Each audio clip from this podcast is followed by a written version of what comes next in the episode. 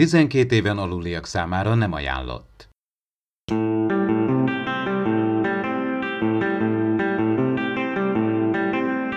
Ez itt az Impulzus Podcast, az űrszekerek Star Trek tematikus epizód kibeszélője. A fedélzeten Csaba, Attila és Dave.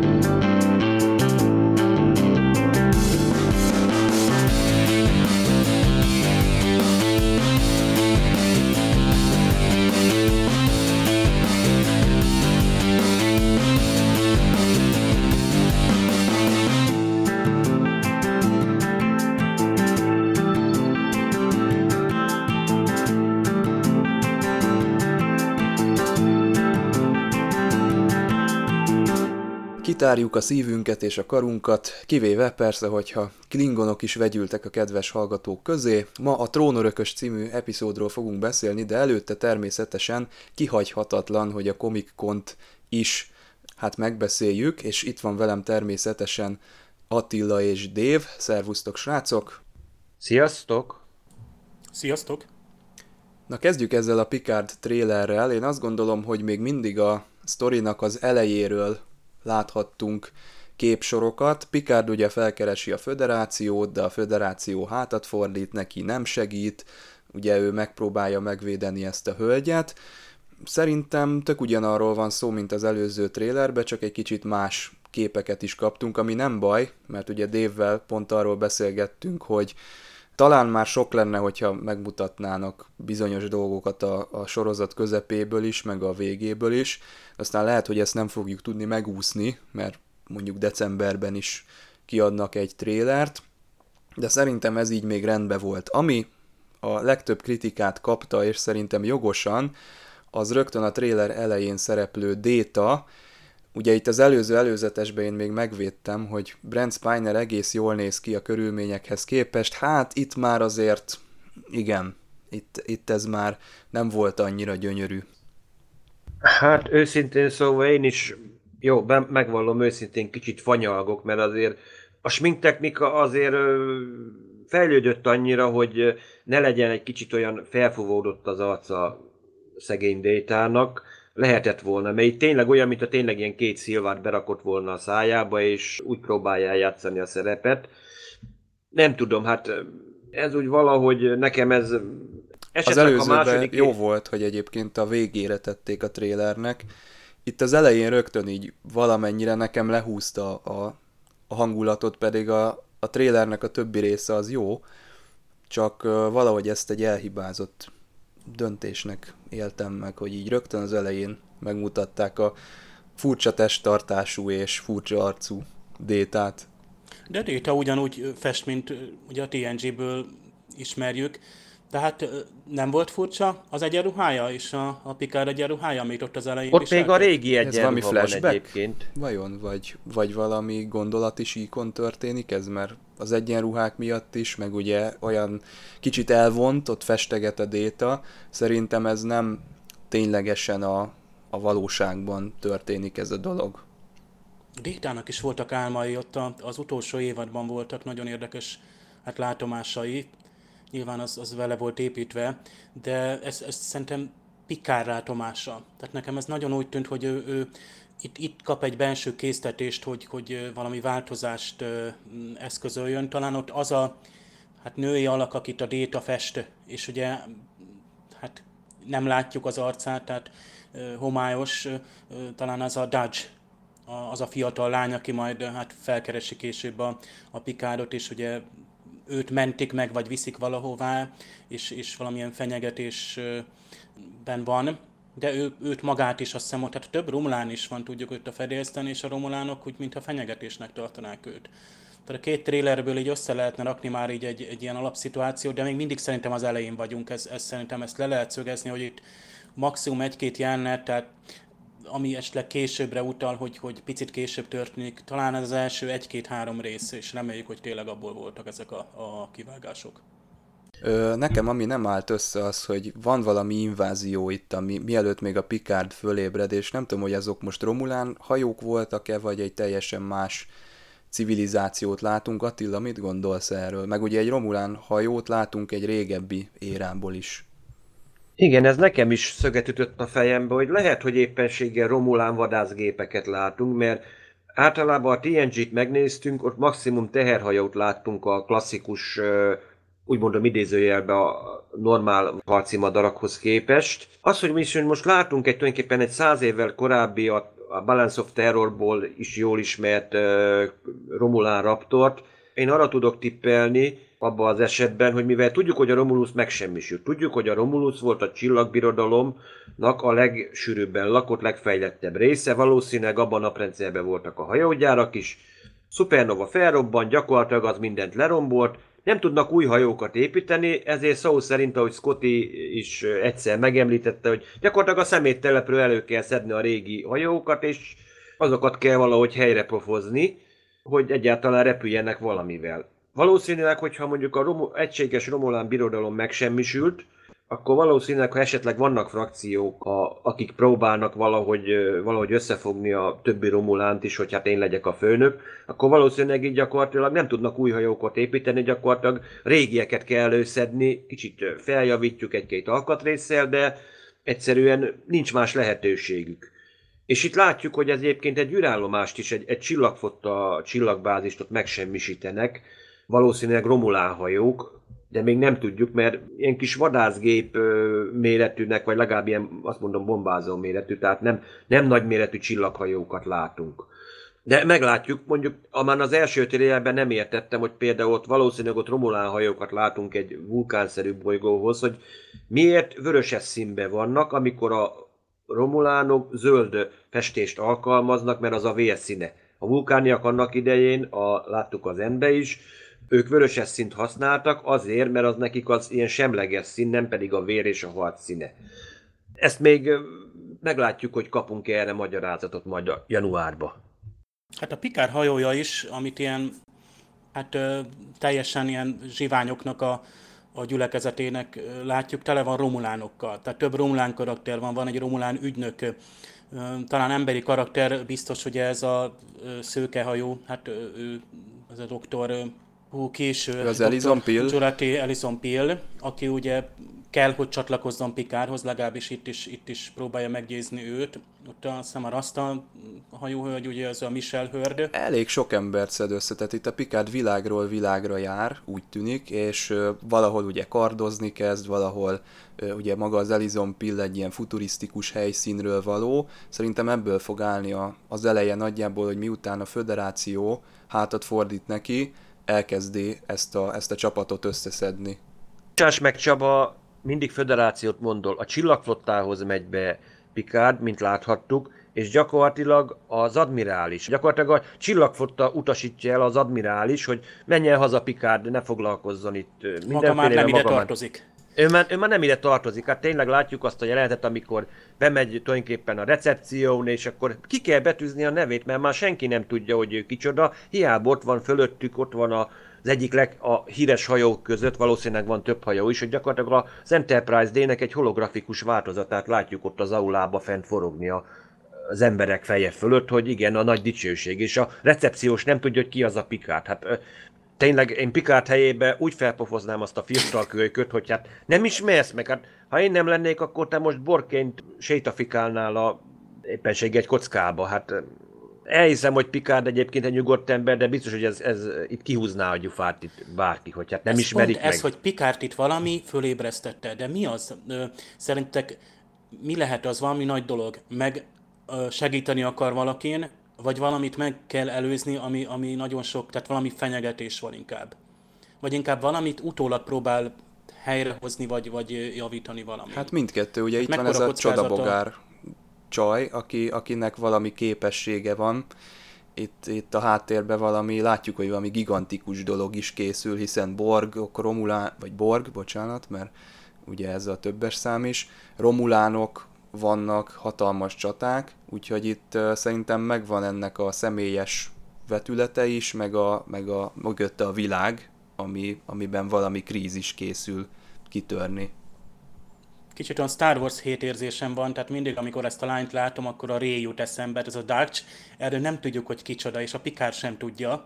Nekem a Firefly uh, jut eszembe, hogy ilyen kis csaj, aki, aki furcsa, de valami képessége van. Igen, és akkor ő bele is bele van programozva valami, és egyszer csak majd kirobban belőle is valami szörnyűt. Szerintem igen, mert az végre. előző trélerben ugye mondják, hogy... Félnek hogy, tőle. Igen, hogy valami hatalmas dolognak a birtokában van.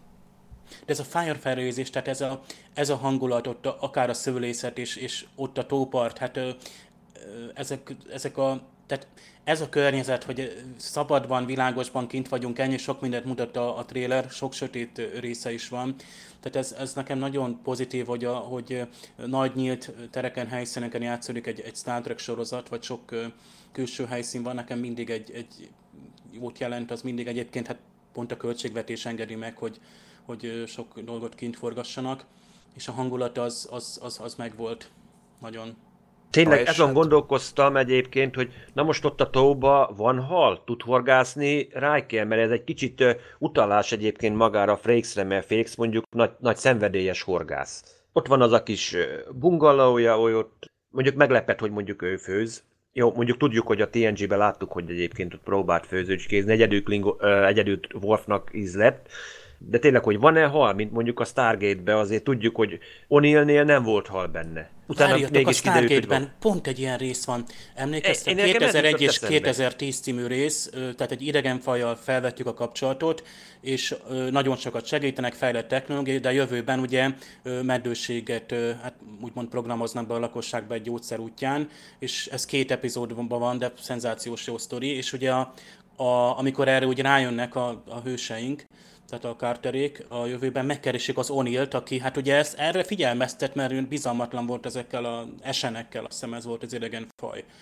szemben, és megkeresik az Onilt, az öreg Onilt, aki tényleg ott van a saját kis tóparti házuk, a partján, tehát tiszta ugyanaz a Riker figura, hogy, hogy segítsen nekünk, hogy, hogy akadályozzuk meg ezt a múltban.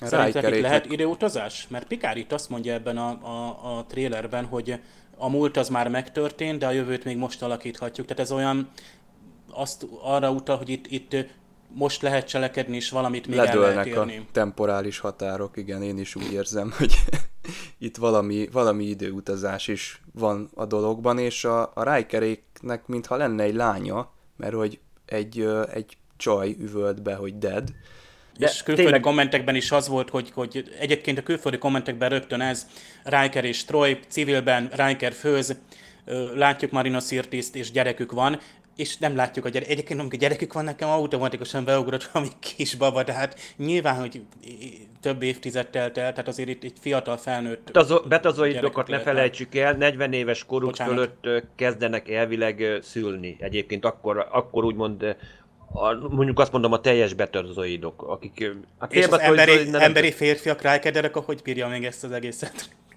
Hát nem, nem tudom, biztos, hát... hogy fát vág, mint Körk a Nexusban. Lehet, hogy Marina vág, Troy vágja a fát. Hát, hát igen, itt a régi hogy... szereplők közül még a, a Troy öregedett a legkevésbé. Egyébként a, a panelen, aki nézte élőben a közvetítést, volt egy igen érdekes kérdés, ami arra irányult, hogy Aaron Eisenberg-get, mint Nogot, Nog kapitányt valahogy beleszövik-e majd a kánonba. És Alex Kurtzman azt mondta, hogy nem kizárt, hogy, hogy valamilyen formában emléket fognak neki állítani. Hogyha valahol, akkor talán itt kéne neki, mert ugye ez az ő, valamennyire ez az ő ideje, jó, itt is eltelt már 20 év, de, de ha valahol, akkor itt, itt a Pikárba kéne, lehet, hogy csak a második évadban lehet ezt már megtenni, mert minthogyha már a forgatások lezajlottak volna, mire ö, szegény Aaron Eisenberg eltávozott, ö, de, de szerintem itt lenne a meg... Ti mit szólnátok egy ilyen megemlékezéshez, mondjuk egy szobor formájában, vagy bármi, vagy, vagy egy holografikus üzenet?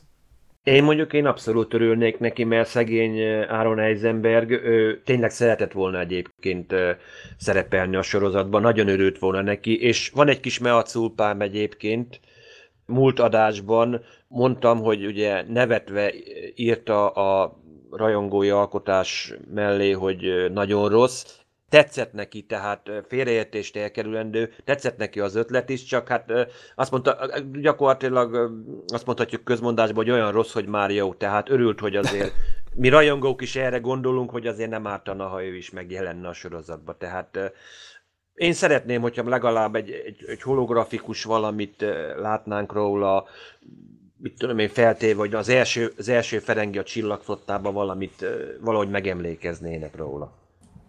És volt még nagyon jó ö, több kérdés, például ott a, a, az X-Menről is kérdezték, és, és azt hiszem azt mondta, hogy először vissza akart utasítani, de aztán nagyon örül, hogy elvállalta, mert az üzenet, hogy ugye más embereket a társadalomba bevinni és érvényesíteni, amit kifejez az egész X-Men széria. Nekem még megint egyszerűen hihetetlen, hogy a Patrick Stewart, tehát a legfiatalabb férfinak tűnt ott a, ott a nem is tudom ki volt ott, a Akiva Goldsman, meg a, a Alex Kurtzman is már ilyen nagy őszes szakállal mindenki ezt Kurtzman ilyen koravén ruházatban jelent meg. Patrick Stewart fiatalabbnak tűnt, tehát nézzetek meg majd a fényképeket erről a, a, a panelről, tehát, és a, az energikusság, amin belőle sugárzik, meg hogy olyan kérdés, tehát itt ez a kérdés ott volt például, hogy a, megint, hogy ugye a Star Trek, a Star Trek inspirál, ugye itt, itt a, a, a, az űr ö, felfedezése, és, és ezzel kapcsolatban is volt egy olyan kérdés, hogy ugye a NASA, vagy az egyáltalán az űrnek a felfedezése,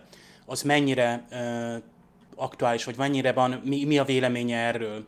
És itt ugye ő azt válaszolja, hogy igazából erre ő hát nem is tudja, hogy mit válaszoljon, vagy nem is tudja, hogy mit mondjon, de igazából itt először itt a Földön kellene megoldani problémákat, vagy arra kellene koncentrálnunk és erőforrásokat arra ö, mozgatni. Ez nekem baromi erős volt. Hát végig azt mondtuk, meg valahányszor ilyen űrdokokat néztünk, nemrég volt a Spektrumon is egy ilyen Apollo küldetésről szóló doku, és ott valami, egy mérnök mondta, hogy ő az Apollo program gyermeke, és két dolog inspirálta, a NASA és a Star Trek. Tehát végig arról beszélünk az elmúlt 50 évben, hogy a Star Trek az, az űrre összpontosít, hogy fedezzünk fel, és ebben teljesíti ki az ember, és itt van Sir Patrick Stewart, aki 30 éve alakít egy felfedező kapitányt, és azt mondja, hogy a űrkutatás helyett nézzünk már inkább a Földre, és azokat az erőforrásokat ide mozgósítsuk. És nekem most megint eszembe jutott valami, a The First című sorozat, ami 2018-ban készült egy ilyen, hát elég realisztikus 8 részes hulu sorozat, pont erről szól, hogy 5-10 évvel a jövőben játszódik, innen Elon Musk féle felfedező cég van, meg van egy NASA küldetés, már a Holdra megint eljutottunk, 13. ember ott volt a Holdon, megyünk a Marsra, és erről szól a sorozat több részen keresztül, hogy van értelme elmenni, egy Mars küldetést összeállítani, nem inkább a, akkor már 10 év múlva nagyon is égető szárazsággátokat kell építeni, klímaproblémák, oktatás, éhezés, tehát ezekre összpontosítsunk. Tehát baromi erősen ott van előttünk, hogy, hogy van-e értelme ennek az óriás kirohanásnak, hogy csak jussunk vissza a Holdra, amit ugye 8 év alatt megtett az Apollo, most meg évtizedek oda küzdünk, hogy visszajussunk, ugye milliárd dollárok árán. Na de ez már rég elmentünk a trélertől, elnézést.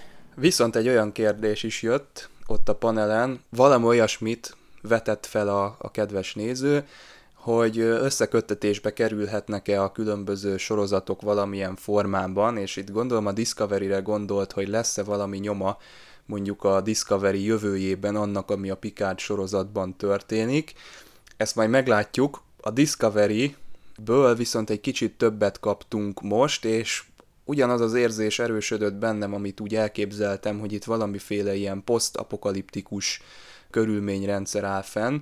Ugye itt néznek a föderációs jelvényre, hogy minthogyha kísértetet látnának, hogy visszatért valami rég letűnt szervezet, valami eszme, ami most újra feléled, és a Saruki is mondja, hogy ezt a kort nekünk itt hát fel kell virágoztatni, vagy világosságot kell gyújtani. Úgyhogy nagyjából nekem azért tetszett ez a Discovery előzetes, mert most a szokottnál letisztultabb, és egységesebb képet festett. Jó, ez még csak egy teaser volt, de nekem tetszett ez az egész környezet, hogy akkor csináljuk újra a föderációt és a csillagflottát ott a 31. században. Mintha létezett valamikor itt elpusztul valamikor a föderáció, mert látjuk, hogy a, ö, amikor ott van Burnham, ilyen furcsa ilyen afrofizurával, akkor tulajdonképpen itt mutatnak egy zászlót, ami egyáltalán nem hasonlít sem a 22., sem a 23., sem a 24. századi föderációhoz, tehát valameddig egy pár száz, jó pár száz évig fennmaradt, és valami széjjel törte, mert látjuk, hogy például andoiránok is fognak ott támadni, és egy elég érdekes újfajta fegyverrel, ami engem hirtelen a District 9-re emlékeztet, abban láttam valami hasonló, ilyen, mint egy hangágyú, szinte azt mondhatom, amit látunk. Tehát újra ez is mondjuk egy, azt mondom, nem egy ré, új ötlet, mert Dave mondjuk jobban meg tudja mondani, hogy volt egy ilyen rajzfilm, hogy nem ez is után játszódik, és a vulkániak, andoriániak kiváltak, és akkor van egy kapitány, aki azt mondja, hogy na, jó, ebből elég, akkor újra össze kéne szedni a föderációt. De egyébként ugyanez valami hasonló van a, emlékezzünk a Major Rodemberi által tulajdonképpen létrehozott Andromeda sorozatba is, hogy ott 300 év eltelt, felbomlott egy nagy hatalmas, több fajból álló szövetség, és van egy kapitány, aki a fekete lyukba benragadt az időben, és utána ő megint megpróbálja összerakni ezt a, úgymond ezt a ilyen alternatív föderációt, a csillagszövetséget. Azt hittem, hogy a Discovery-nek a tüköruniverzumát mondodott a szakadár csoportot, akik ugye a, egyfajta ilyen föderációt akartak ott megképezni a Burnhamék az ellenállásból, de aztán az a szál gyorsan el is halt. A negyedik évadban esetleg megmutatják. Hát egy leszökült föderáció, nekem azt ott eszembe, hogy, hát, hogy Alex Kurtzmanik mindig azt mondják, hogy uh, amellett, hogy a, most már a távoli jövőben játszik a sorozat, még mindig reflektál akár a jelenre, uh, tehát a úgymond a mai korunkra, tehát nekem rögtön eszembe jutott a, tehát az, az uniós kilépés, ami ugye nem csak nagy-Britannia esetében, hanem ugye más országok Ú, te ilyeneket fedezel föl a forog, és, és trailerbe ilyen hát, aktualitás? Hát, évek óta volt róla szó, tehát egy uniós zászló, de hát most egy amerikai zászló is alakulhatott volna úgy, hogy, hogy kisebb lesz. Tehát itt igazából a megosztottság, vagy a szép... Jól láttam, hogy öt csillag volt most a, a zászlóba, vagy valami kevesebb csillag volt, tehát ott új alapítófajok Hat darab csillag van egyébként most benne, elvileg eredetileg négy csillag, vagy három csillag szokott lenni, hogy Tellarita, Vulkán, Andoria ja, és nagy Federáció. csillagok és a többi kis csillag. Igen. Itt, itt per pillanat 60 és kettő kicsit nagyobb. A, kérdezte a közönség, hogy visszatér visszatér vagy visszatérnek-e a szereplők az eredeti idővonalba. Hát Alex Kurtzman azt mondja, hogy nem tudja, még. Tehát nem azt mondta, hogy maybe, hogy talán, ő azt mondja, hogy ő nem tudja, ami azt jelenti, hogy talán még nem döntötték el. Úgy Tehát mond, úgy zárul az évad, hogy szinten. nem jönnek vissza. Akkor ez azt jelenti.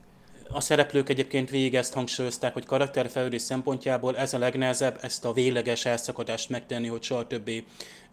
Tehát ez azért itt, itt már nem csak arról van szó ezek szerint, hogy előgrorogtunk a jövőbe, és majd talán valamikor visszatérünk, hanem hogy ott azért azzal kell szembesülni, hogy talán, hogy nincs visszaút. A, igen, a honvágyra is rákérdez. Igen, és nem mehetsz vissza, mert az a baj, olyasmiket tudsz, amivel a jövőt megváltoztatod, hogyha most visszakerülsz a múltba. No, ez már az, ez is benne nem lehet, van. hogy erre mehet, neki a játék? Hogy, erre hogy szerintem. A Discovery az egyetlen remény, mert lehet, hogy csak a Discovery tud teszem azt időben ugrani, vagy ő úgymond olyan független, vagy úgy van benne a történésekben, hogy, hogy úgy szólván nem számít, vagy nem is tudom, mit, hát, mit kéne mondani. Talán azt mondta az Anthony Rapp, de lehet, hogy tévedek, lehet, hogy valaki más, hogy ezek a szereplők eldöntötték, hogy nekik már a Discovery az otthonuk, tehát vállalták azt, hogy, hogy soha többé nem térnek vissza. Mi van, ha ez egy lehetséges jövő? amit a Discovery meg tudna változtatni. Jó, akkor már is ott van a, a reset gomb, hogy a harmadik évad egy alternatív idősíkot mutat be, és akkor Alex Kurtz már rögtön lerázza, és minden egyes rajongói véleményt. Egyébként azonnal, miért felugrottam az első oldalra, most pont egy német oldalra, hogy ahol ezt a, a trélert, ugye a elemezték, hogy tehát ez a föderáció, ami romokban hever, ez, ez, ez, ez nem lehet, hogy itt, itt, itt ez egy Androméda másolat, és hogy, hogy megint, hogy bőr nem az egyetlen remény, az sem lehet, és hogy, hogy ezzel spórolnak ugye díszleteket, hogy ugye alig van már valami a, a föderációból, és hogy a kreativitás spórolják. Hát ez csak egy teaser ez, volt, tehát Na jó, de a Burnham... az elejéről volt még ez. Tehát igen, ez a, a Burnhamnek ez a folyamatosan változó hosszúságú haja, ez arra enged következtetni, amit egyébként mondtatok, hogy nem egy lineáris történetet fogunk itt feltétlenül látni, hanem valami ugrálósat. De aztán majd ö, meglátjuk ezt a dolgot. Ez a másik idővonal az érdekes, Dév, mert akkor lehet, hogy az lesz, hogy majd a Tarantinónak már három idővonalat fognak magyarázni, hogy rendezhetsz a Kelvin idővonalon, a rendes idővonalon, meg a Discovery idővonalon, és akkor fog végleg elmenni a kedve tőle, hogy bármit is kezdjen. Kaptunk short is amúgy, sőt, rögtön ott azt mondta Kurtzman, hogy na most lesz a premier, és elvileg a CBS All Access-en meg is jelent az első rész, a Q&A, ami azt gondolnám, hogy a, a Spock és a egyes, amikor a Turbo Liftben ragadnak. Netflixen nem tudom, hogy ez lesz-e, vagy hogy egyáltalán lesz-e nemzetközi terjesztés, de évtál múltkor megmutattad, hogy a Netflixen ott megjöttek végül is a Short Tracks epizódok, de én most beléptem, és nem nagyon találtam őket, pedig nem váltottam át magyarra a Netflixemet. Lehet, hogy azóta lekerültek, vagy, vagy csak én nem látom őket? Tavaly is késéssel jelentek meg, és a trailer és egyéb azt nem ilyen kategóriában, tehát ott a magának a Star Trek Discovery sorozatnak a fő oldalán, ahol hát minden információ megvan, epizódok, előzetesek ott, ott található meg. Hát nagyon furfangos ez a, ez a magyar nyelvű felület. Ugye, ha átkapcsol az ember, akkor csak azok a tartalmak maradnak meg, aminek van magyar szinkronja, vagy van magyar felirata, vagy van már magyar menüje és magyar menüje, tehát úgymond ilyen tartalmi leírása, epizód, epizódok magyar, tehát honosítása, epizódneveknek a magyarítása, nagyon sok mindennek van. Tehát olyan sok minden nem tűnik el, ha valaki magyarra kapcsol el, csak ugye zavaró, hogy például epizód címek, sorozatnevek magyarul vannak, tehát majd ilyen rövid szekér, vagy nem tudom, mi, mi fog megjelenni. Egyébként szerencsére sok soroznál nem. Vagy alsógatja? Esetleg. Jó. Egyébként, na, szerintem jó volt ez a komikon. Mi az összbenyomásotok? Nekem egy kicsit a, megmondom őszintén, most bevállalom a népharagot, a Discovery egy kicsit jobban a szívemhez nőtt így a trailer alapján, mint a Star Trek Picard részben, azért, mert a Picardban ugyanazt láttuk, csak más képkockákkal, és a, a Picarddal amúgy is van egy rossz érzésem, hogy túl sok a, a vendégszereplő, és remélem, hogy nem fogják ők elvinni a hangsúlyt, amellett, hogy persze hangsúlyozom, hogy nagyon örülök bárkinek, aki a, az új nemzedék stábjából feltűnik, de tényleg remélem, hogy a, a kezdeti mm, beharangozott koncepcióhoz lesz hű ez a sorozat, és Picardnak egy ilyen lassú, csak az ő karakterére fókuszáló ilyen egyfajta ilyen hattyúdalát fogjuk majd látni. Szerintem mindenképpen itt egy hattyúdal lesz, és gyakorlatilag ő, tulajdonképpen átadja szinte a stafétabotot majd, hogy reméljük lesz még Star Trek sorozat úgymond a jövőben, szó szerint a jövőben.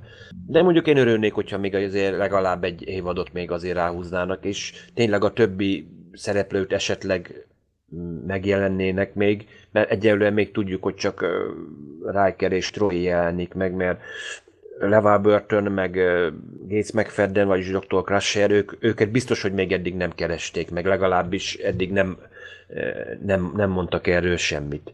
Meg a Michael Dorn sem. De, meg Dorn is, igen. Hát figyelj, meglátjuk, hogy tulajdonképpen mit, mi lesz a történet, mert maga a történet határozza meg tulajdonképpen, hogy kit lehet behozni, kit, kit nem lehet.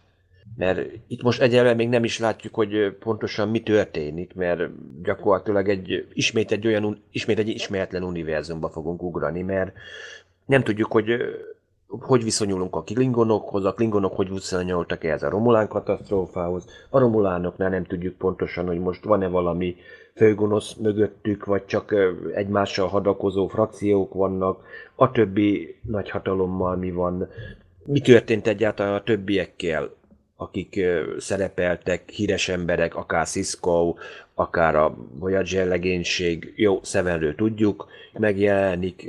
Tehát nagyon sok a kérdőjel, hogy nehéz lenne még úgymond a jövőbe látni, hogy mi történik. De mondjuk egyenlő optimistán várok. Én mindkét sorozatot várom, tehát ez a New York Comic Con amúgy teljesen tényleg elfelkeztem róla, ti ezt nem hittétek el, de de tényleg a fejemhez kaptam, hogy ó, tényleg, és, és hát most már ez is jelentős, tehát most már itt is egész trélerek jönnek. Hát amikor megláttam, hogy Picard trailer az két és nem tudom, 10 perc, vagy két, két perc és uh, 30 másodperc, nem is tudom milyen hosszú, azért hogy kicsit elkezdtem aggódni Csavához hasonlóan, hogy húha, itt, itt ne, ne mondjanak túl sokat. És szerencsére azokkal a nyugodt képekkel indított, tehát tényleg ezt, és ezt is várom az egész sorozat stílusától, biztos, hogy benne lesz a, az akció, ott az új szereplők, amik izgalmassá teszik, kicsit ez a renegát, sivány ö, hangulat benne lesz, ö, így megváltozott Pikár, de ugyanakkor tehát Ikár és Riker ott ül a padon, tehát ettől többet nem kell mondani, vagy beletenni egy, egy, egy trélerbe. És, és hogy Riker boldog, és, és nyugodtan él, és családja van, és, és, és gyereke van, és, és, és tehát ez jó, tehát ezek a pontok, hogy nem egy teljes sötét jövőbe megy a pikár, hogy valami remény van, hogy valaki van mellette, hogy küzd, még ebben a, a korban is, és Sir Patrick az, az szerintem még nem tudom hány év alatt meg tudna csinálni, amilyen energikus volt most is, tehát itt is, hát kétszer ment rá a trailer.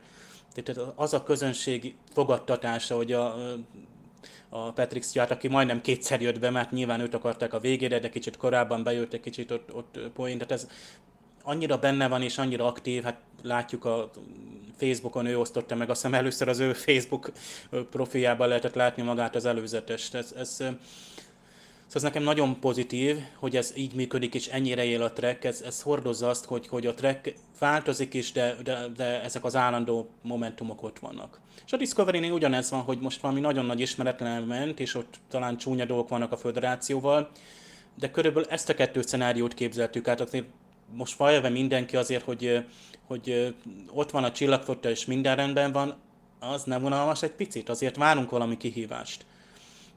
De a teljes, azért ne a teljes pusztulás legyen, tehát itt látjuk, hogy itt talán még egy trillballangot is láttunk, tehát vannak ugye andorojánok, trillek, tehát vannak itt túlélők, és, és mindenképp valami remény, valami pozitívum van, és ez pont ezt, tehát most lett a Discover egy ilyen felfedező hajó, de nyilvánvaló itt is az egész évad egy valami nagyról szól, valami nagy küldetésről, tehát tényleg meg kell menteni valamit, tehát bármilyen módon itt kockáztatni kell. Aztán mondták azt is, hogy majd az új kapitány személye az fontos lesz az egész sorozat kimenetelében. Én meg azt mondom, lassan már az a legkevésbé fontosabb, hogy ki lesz az új kapitány. Tehát lassan a, itt a Discovery-nél nem a, a kapitány a főszereplő. Mindkét kapitány jó volt, egyik ugye Lorca és a Pike is szuper színészekkel, és oda tették magukat, és lehet, hogy most is ilyen karizmatikus ember érkezik, lehet, hogy a múltból, és majd itt izgalmas lesz megtudni, hogy a jövőben kinek a leszármazottaival találkozunk, úgymond. Ez, ez, ez, ez mindig egy jó kérdés. Ebben a 930 évre a jövőben már jól tudunk ö, mozogni. Szóval én, én, én várom mind a kettőt, szerintem nekem jöhet, jöhet folytassuk ezeket a kalandokat, és, és tényleg vigyük tovább a sztorit, mert most mind a kettő sztori, tehát megy tovább a Star Trek. Tehát most hogy olyankor vagyunk, hogy párhuzamosan a távjövőben, meg közelebbi jövőben, tehát nem tudom, három évtizedre is, tehát megy, megy és él, él, él a trek.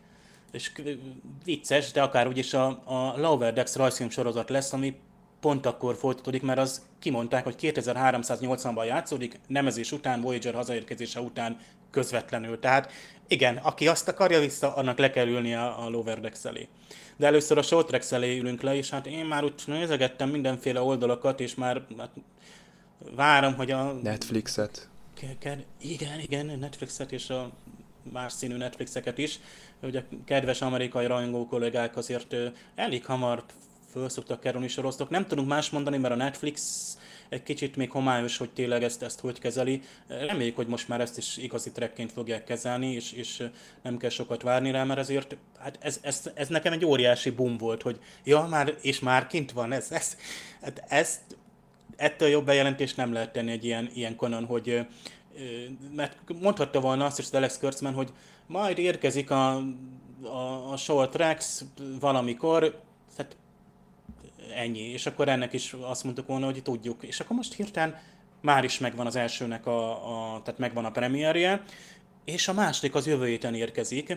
És most én, én vissza kéne nézni, hogy melyik is, melyik is mi is ez, ami, amik érkeznek. Hát ez a Q&A, ez talán a legjobban várt, mert hát ez, ez, ez azonnal az egyest és a Spockot teszi elénk, és hát abszolút itt az a város kategória szerintem mindenkinek, és a, jól tudom, október 10-én, hogy a Trouble with Edward érkezik, tehát a Trouble with most nem Triblivel, de jól tudom, hogy Triblik fognak majd szerepelni, tehát október 10-én, ami azt jelenti, hogy nagyon-nagyon hamar, mert már csütörtökön érkezik.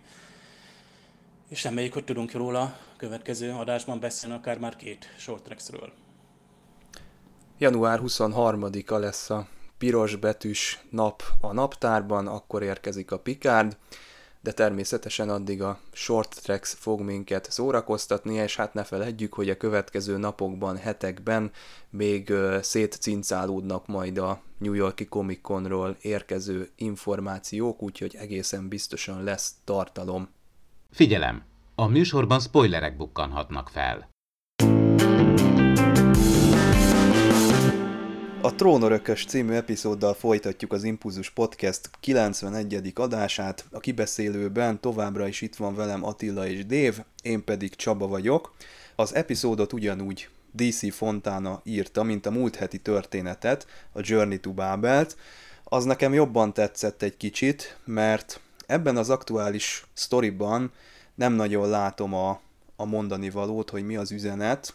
Amikor a Journey to Babelről beszéltünk, akkor nagyon összetett volt ez a forgatókönyv, tehát belefért egy Star Trek univerzumát kibővítő, több fajt bemutató történet. Itt viszont hát látom, hogy pedzegetve van, vagy feszegetve van ez a ha Rómába vagyunk, akkor viselkedjünk úgy, mint a rómaiak dolog, de valahogy ezek a szálak nem vezetnek sehova számomra, pedig lehetett volna ezekből érdekes dolgot kihozni, úgy, mint mondjuk a békeküldetés című epizódban, hát ott is egy Klingon jelenik meg, és ott is hát elindul egy ilyen versengés, vagy ott inkább összetűzésbe fordul a helyzet.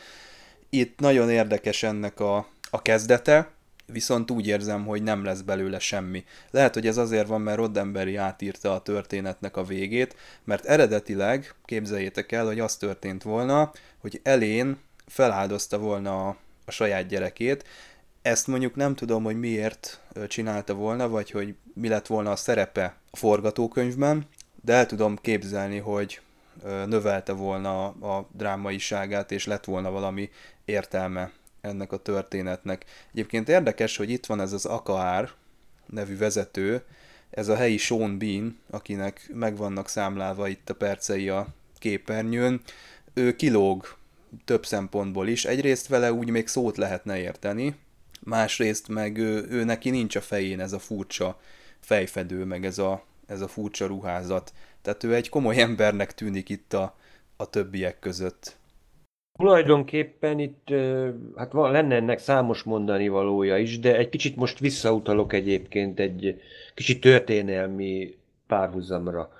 Tulajdonképpen a kapella, mivel itt tudjuk egy független virágról van szó, amelynek fontosak, hogy a, a bányái, az ércei, mind a klingonoknak, mind a federációnak. Most akkor emlékezzünk vissza azért tulajdonképpen a 19. században, amikor Afrikát felosztották egymás közt a különböző nagyhatalmak, Franciaország, Anglia, és utána jöttek majd a többiek, belgák, németek. Kicsit később, akkor is mi történt általában, ha csak rejtőjenőt nézzük, bement ugyebár a nagy fehér ember néhány, puska, néhány emberrel a helyi törzsfőnökhöz odament, és akkor nem, nem gyógyszert kezdett el ajángatni, tudjuk, hanem adunk neked mennydörgőbotot, és akkor tulajdonképpen a többi törzsel szemben, akkor te rögtön előnybe leszel. Tehát tulajdonképpen itt is ez történik, mert a kapellaiak meg alapból nem akarnak úgymond orvosságot, hanem nekik ők azért legszívesebben azért szívesebben vennének egy-két fézerpuskát vagy disztruptort alapból, cserébe a bányákért. Tulajdonképpen itt egy 19. századi történet van kicsit újra játszva, csak annyi, hogy amit Körk is később azért mond, hát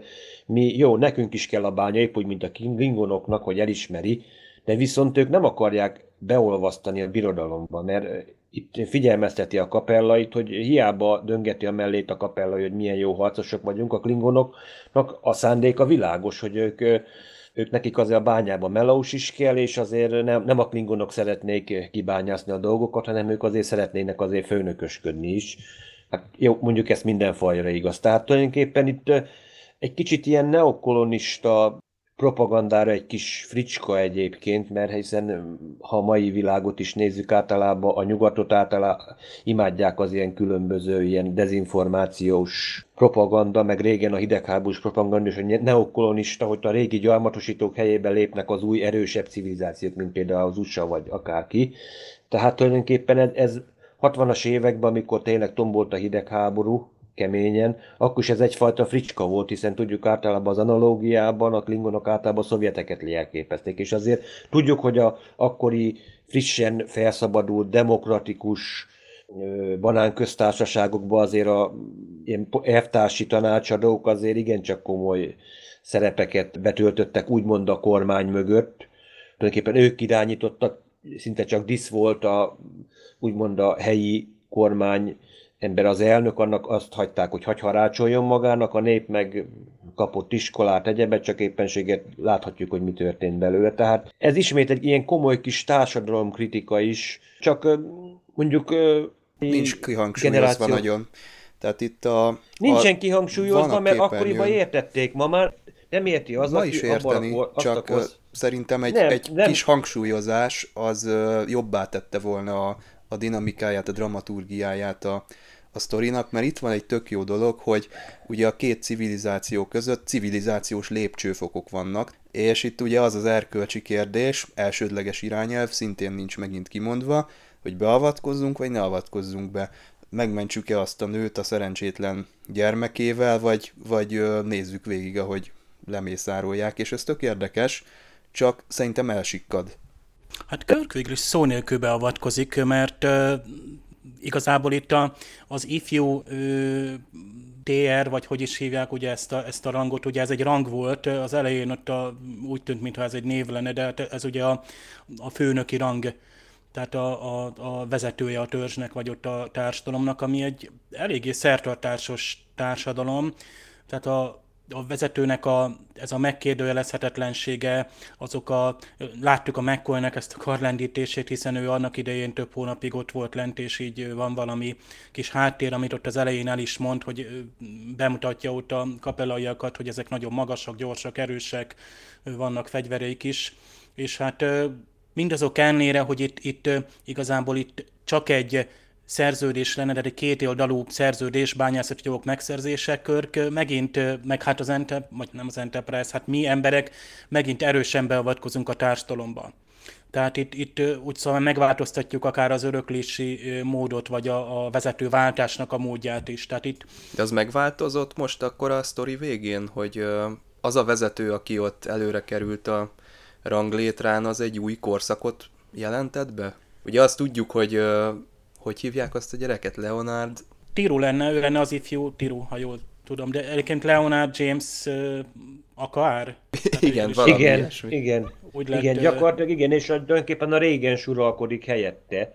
Így van, hiszen a, ő még ifjúkorú, tehát fiatalkorú, tehát azért a, az édesanyja, mint régen, tehát az anyakirály nő, úgy De akkor végül is ez a akár uralkodóház él tovább, ha jól értelmezem a, a dolgot. Igen, csak most itt szerintem annyiban változott meg a helyzet, hogy ugye, ahogy a, az Alien is mondja, tehát aki úgy szóval kész volt lemondani a gyermekéről, hát ott is hagyja az őszülött kisbabát. Persze aztán az hazudj, nyilván ez is egy trükk volt, hogy egy kettős játszma volt őnála is, de hát képes volt ott hagyni. McCoy elhiteti, hogy kell a gyerek. Ugye a McCoy kimondatja vele, vagy szóbelileg megerősíti, hogy ön szeretné ezt a gyermeket? Hogy az öné legyen? Mert az ön gyermeke is, mert ugye az alapvetően ebben a társadalomban a férjet, tehát a, úgymond a, tehát ez egy patriarkális társadalom, tehát a férjet vagy a férfi ágat illeti meg a, a, az uralkodás. És a gyermeket át is adnák a, a férfinak. Igazából itt a, a, a nőnek a, a szerepe úgy szóval, hogy kihordja a gyermeket, hiszen úgy is mutatja be a, a nejét, hogy a leendő TR-nek ugye az, az a, anyja, tehát az elején is úgy mutatják be a Alien-t, vagy Alien-t, nem tudom pontosan, hogy a magyarba személy ejtették ilyen dupla magánhangzókkal, és ő belőle lesz az új TR, tehát a Leonard James Okár, és az anya királynő, vagy királynő, nem királynő, tehát ő, mint ilyen régens vagy ő helyettes, ez az intézmény szerintem ebben a társadalomban eddig nem volt meg. Tehát a nőknek egyáltalán nem volt ilyen szerepe, hogy ő most, például most ő döntött arról, hogy, hogy igen, életben maradt a, a, a fia, és, és ő meg ott lesz mellette. Mert alapvetően szerintem nem lenne ott a nő. Tehát a régens pedig az gyakorlatilag helyettes ilyen kormányzó vagy uralkodó, tehát most a nőnek van szava. Most, ha jól értem, de hát nyilván most nem tudjuk az epizód után ott mi történik.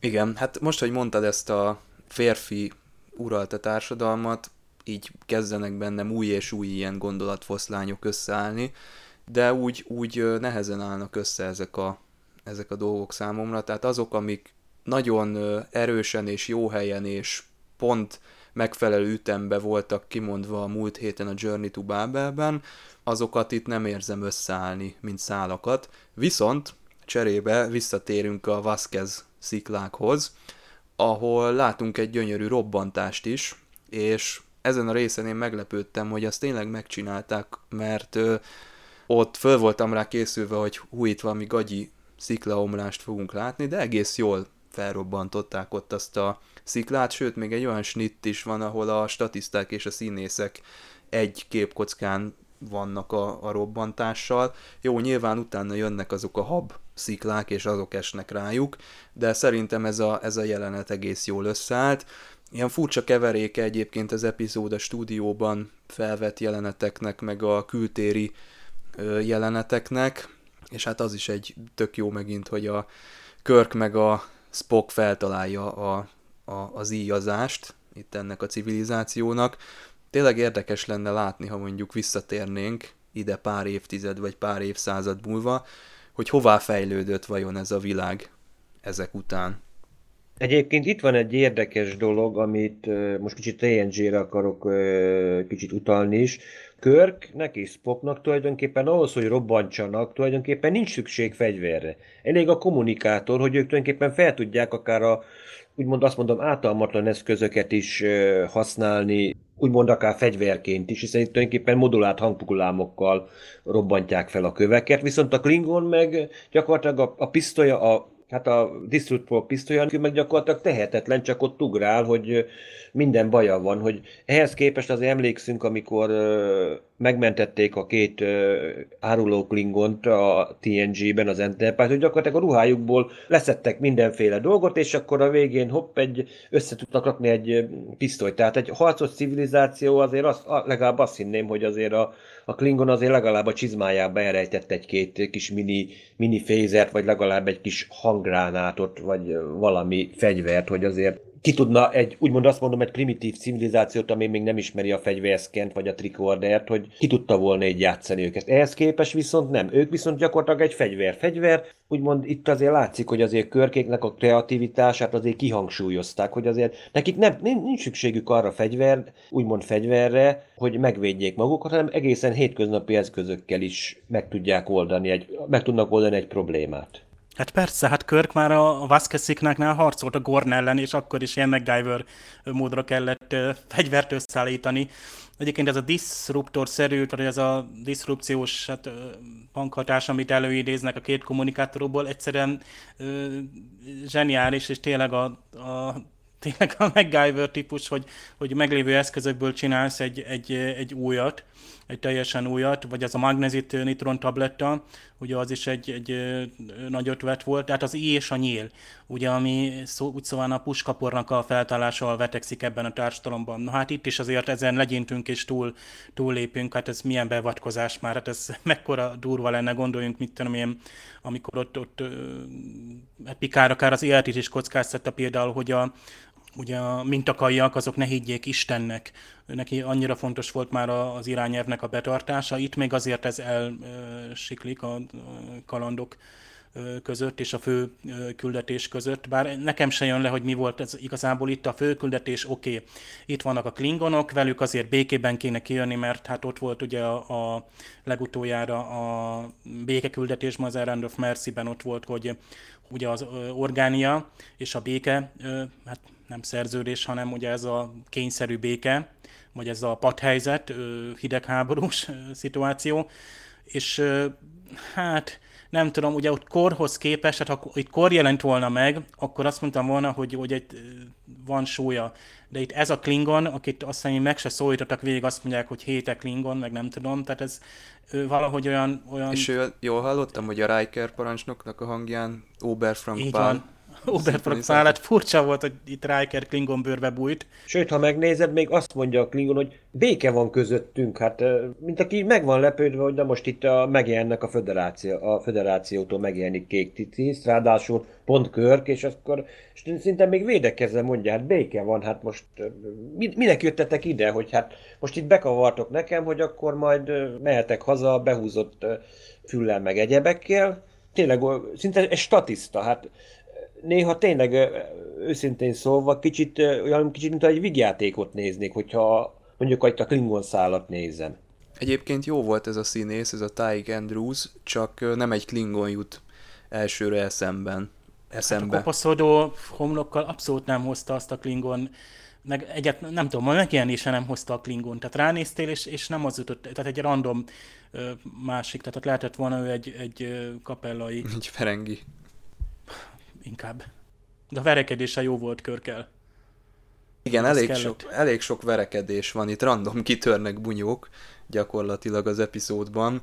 Elég akciódús, és szerintem jók a kaszkadőrök is, meg ugye maguk a színészek is amikor fel lehet ismerni, hogy valóban ők csinálják az eséseket, akkor elég jó ilyen stuntokat lehet látni ott a párnák között is a sátorba. Az egyébként milyen érdekes, hogy a, amikor a Körk egy párnát vág hozzá gyakorlatilag az egyik őrhöz, és így törnek ki a, a sátorból. De... Párna csata, ennyi. Igen. Tök és jó. természetesen azért McCoy is azért megkapja, mivel félig meddig most ő azt mondom, tényleg ilyen főszereplővé előlép. Ugye, amikor vinni kell, az mondja, hogy akkor orvos vagyok, nem teherlift. Ugye a, egy újabb ajanyköpéssel gazdagítja a listát, hogy ő tulajdonképpen ő mi, mi nem, egyébként az orvosi rangon kívül. Meg amikor kérdezi, hát, amikor Körk megkérdezi, hogy hát hogy, hogy engedi vizsgálni, hát azt mondja, adtam neki egy pofont. Hát ez oké, okay, ki szokott ilyet felírni? Hát például én. Hát Dr. Tehát... teljesen természetes, hogy pofon Igen, hogy ő a... páciens. Hát persze. Hát, de itt pont ezzel kellett meggyőzni, tehát itt a, a, csak a ezzel erőszak. tudta, így van, itt nem tudta, mert egy férfi sem érhetett hozzá, hát Körk is nem volt szabad, hogy hozzáérjen ott a sátorban, és hát láttátok a Spocknak az arcát, amikor meg már megérintheti az alien és Igen. azért ott Spock arca minden kifejezett. Meglepő volt egyébként McCoynak a bátorsága is, amikor a, még a sátorban vannak, és hát mondja, hát akkor felállok, hát azt mondja, megyek, meg, meg megpróbálok segíteni rajta, úgyis csak egyszer ölhetnek meg. Ez, ez, olyan, ez olyan nagy bátorság McCoytól, hogy még hiába tudom, hogy figyelemelterelésről van szó, hogy tényleg azt mondom, mert egy új McCoyt láttunk. Hát csak egyszer tudnak megölni, kész. Hát ez tényleg egy olyan poén, amit le azt mondom, hogy le a kalappal. Isten nyugosztalja DeForest kell itt, hogy tényleg ilyesmibe is bele lehetett. Ilyen, ilyen szövegeket adtak a szájába, meg a forgatókönyvírókat is tényleg köszönet nekik. Tök jó, hogy egyáltalán ő, ő volt az, aki eleve az eligazítást tartja az elején, tehát ő már ismeri ezt a, ezt a népet, és mint egy ilyen összekötő és fordító, ugye amikor azt mondja, hogy nem hallunk téged Klingon, és akkor utána azt mondja a Körknek, hogy na most azt mondtam, hogy hazug. Tehát az ilyen apróságokat, az ilyen tolmácsolásokat, meg fordításokat, hogy mi mit jelent a kultúrába, ez tök jó, hogy a, a mccoy bízták rá, és így az ő karaktere egy kicsit előre kerül ebben a sztoriban. És Gene Roddenberry a második évad közepén elkezdte a készítőket azzal felkeresni, hogy írjanak már több olyan jelenetet, amiben a Spock és a McCoy között van valami kis civakodás, és a DC Fontana ezt már figyelembe vette. Úgyhogy igen, annak idején is voltak ilyen kitekintések arra vonatkozóan, hogy a közönség az mit szeret, és a levelekből az jött vissza, hogy ők szeretnék látni ezt a duót így együtt megint civakodni. Ők ketten tulajdonképpen két véglet. Tényleg Spock az hűvös, azt nem lehet kizökkenteni úgymond abból a nyugalmából, és McCoy pedig tényleg egy érzelemi lény. Azt mondhatnám tulajdonképpen félig meddig, hogy mogorva is időnként, mert tulajdonképpen kicsit azt mondhatnám a 60-es évek Dr. House, aki azt mondja, hogy igen, őt a betegség a lényeg, hát azt mondja, a beteg az csak ilyen zavaró tényező. És itt most tényleg az van, hogy ott van egy, egy megszületendő, megszületésre váró gyermek, egy bébi, és akkor hát az anyjával kell, meg a kultúrájával kell civakodni, és hát neki muszáj a, úgymond a beteggel is, úgymond az anyával foglalkozni, ahelyett, hogy tényleg a gyereknek a sorsát venni előre. Egyébként tényleg elképesztő egyébként, hogy tényleg ő, ők ketten annyira ellentétesek, az, hogy ők kialakul egyfajta barátság köztük, és tulajdonképpen ők vannak ott kört mögött, és nem mások. Ez szerintem ez egy tei talált, hogy itt hárman ők tényleg egy ilyen legyőzhetetlen csapat. Meg még akkor, és még akkor ott van Scotty, Pavel, Uhura, stb. stb. Tényleg, hogy ez a, ez a triumvirátus, ez abban a korszakban is megállta a helyét, meg szerintem most is megállna egy ilyen típusú triumvirátus, akármilyen filmben. És most a Scottiék se voltak annyira háttérbe szorítva, mert hát most ugye Scotty megint helyettes parancsnok volt, tehát ő, ő Körk helyében, és gyakorlatilag Körk módjára cselekedett, tehát az egy adott pillanatban hozott egy döntést. Tehát amikor már kiderült, hogy ez a teherhajó nem is létezik, a roncsoknak sincs semmi nyoma, és az egész csak egy csel, akkor eldönti, hogy oké, okay, USS Carolina, azt hagyjuk, ez most az én felelősségem, és, és megyünk segíteni a, a, a kapitánynak. Tehát itt, itt, itt minden benne van, amit egyébként Körkre ugyanúgy rá lehetne írni, de az Scottira van, és ő ugye ezzel a remek stílussal tolja, nyilván ott van Csekov, Szulú, tehát Uhura, ők teljesen összerakják azt, hogy ugye a, a, a másodhegedűsök is itt, itt kiválóan szerepelnek, és ezért nagyon jó, hogy aztán a, a mozifilmekben már még karakteresebbek, ugye ott már mindenki ö, főszereplő, és itt azért a másik évadra szépen előjönnek, tehát már nem a óra, már nem csak az, aki ül.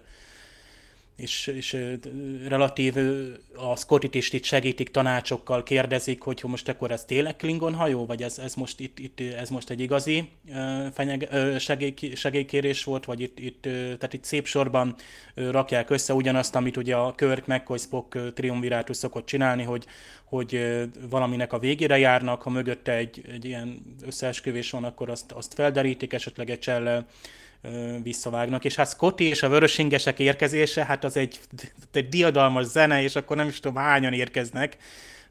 Scottit meg se lehet különböztetni, mert mindenki vörösben van és hát ott, ott mondják el neki egyáltalán, hogy mi, mi történt, hát mindenki csak néz, hogy, a, hogy az új TR az valójában mekkor gyermeken lesz, de hát addigra már eldültek ezek a, a, a lényeges kérdések. És a, a darmok jutott nekem mindig eszembe erről az epizódról, mert hát ott is az van, hogy ott is egy másik kultúráról van szó, hogy maga a nyelv egy fontos elválasztó elem, nyilván a Pikár ott az ideális személy, itt persze, hogy körök nem a nyelv, vagy a, a szavaknak az embereit, itt ugye a McCoy az, aki a információkat nyomja ezzel a kulturális háttérrel, az, az óriási volt, hogy az elején azzal indulunk, hogy ott McCoy gyakorlatilag mint egy, egy etemború, itt végig narrálja a saját, tehát ott a bolygón készült felvételeket, tehát mintha egy saját dokumentumfilmet kommentálna. És ha figyeltek például az új, hát legalábbis az új verzióban, ott van az a háromszög formájú kijelző, hogy mindenki más tévécsatornát néz, és itt, itt mind a három kijelző aktív volt, és más-más hát jeleneteket mutatott, tehát nyilván a, itt ez egy gyors eligazítás volt, tehát itt bemutatták a, tehát a bolygón készült, vagy a bolygóról készült felvételeket, ami, ami tök jó. Az nem tehát, emlékeztet téged kicsit a csillagkapura, amikor a ö, ilyen Jaffa szakadároknak adják oda a fegyvereket a, az emberek, és ilyen célba lövés van. Kicsit nekem ez jutott eszembe, mikor ott a McCoy nézi, hogy hm, ott azzal a fegyverrel szétvág. Azt egyébként hogy csinálták, hogy ott a fa az ott ketté szakadt, azt ott szétlőtték? Vajon, mert erre nem találtam triviát, mert az érdekes jelenet volt valóban. Hát ezek eleve ezzel a fegyverrel, tehát ez teljesen egyedi, tehát ha ezt még egy mai sorozatban se lenne könnyű megcsinálni, tehát, tehát itt, itt, itt jön az, hogy a, fizikai effektusokról van szó, azok ütnek. Én arra gondolok, hogy valószínűleg ilyen mini piropatronokat használtak, nagyon kicsiket, tényleg minimálisakat. De ilyen pontosan találni, hát például ott a, az íjakkal is, ha hiszem Körk a Klingon lábát találja el.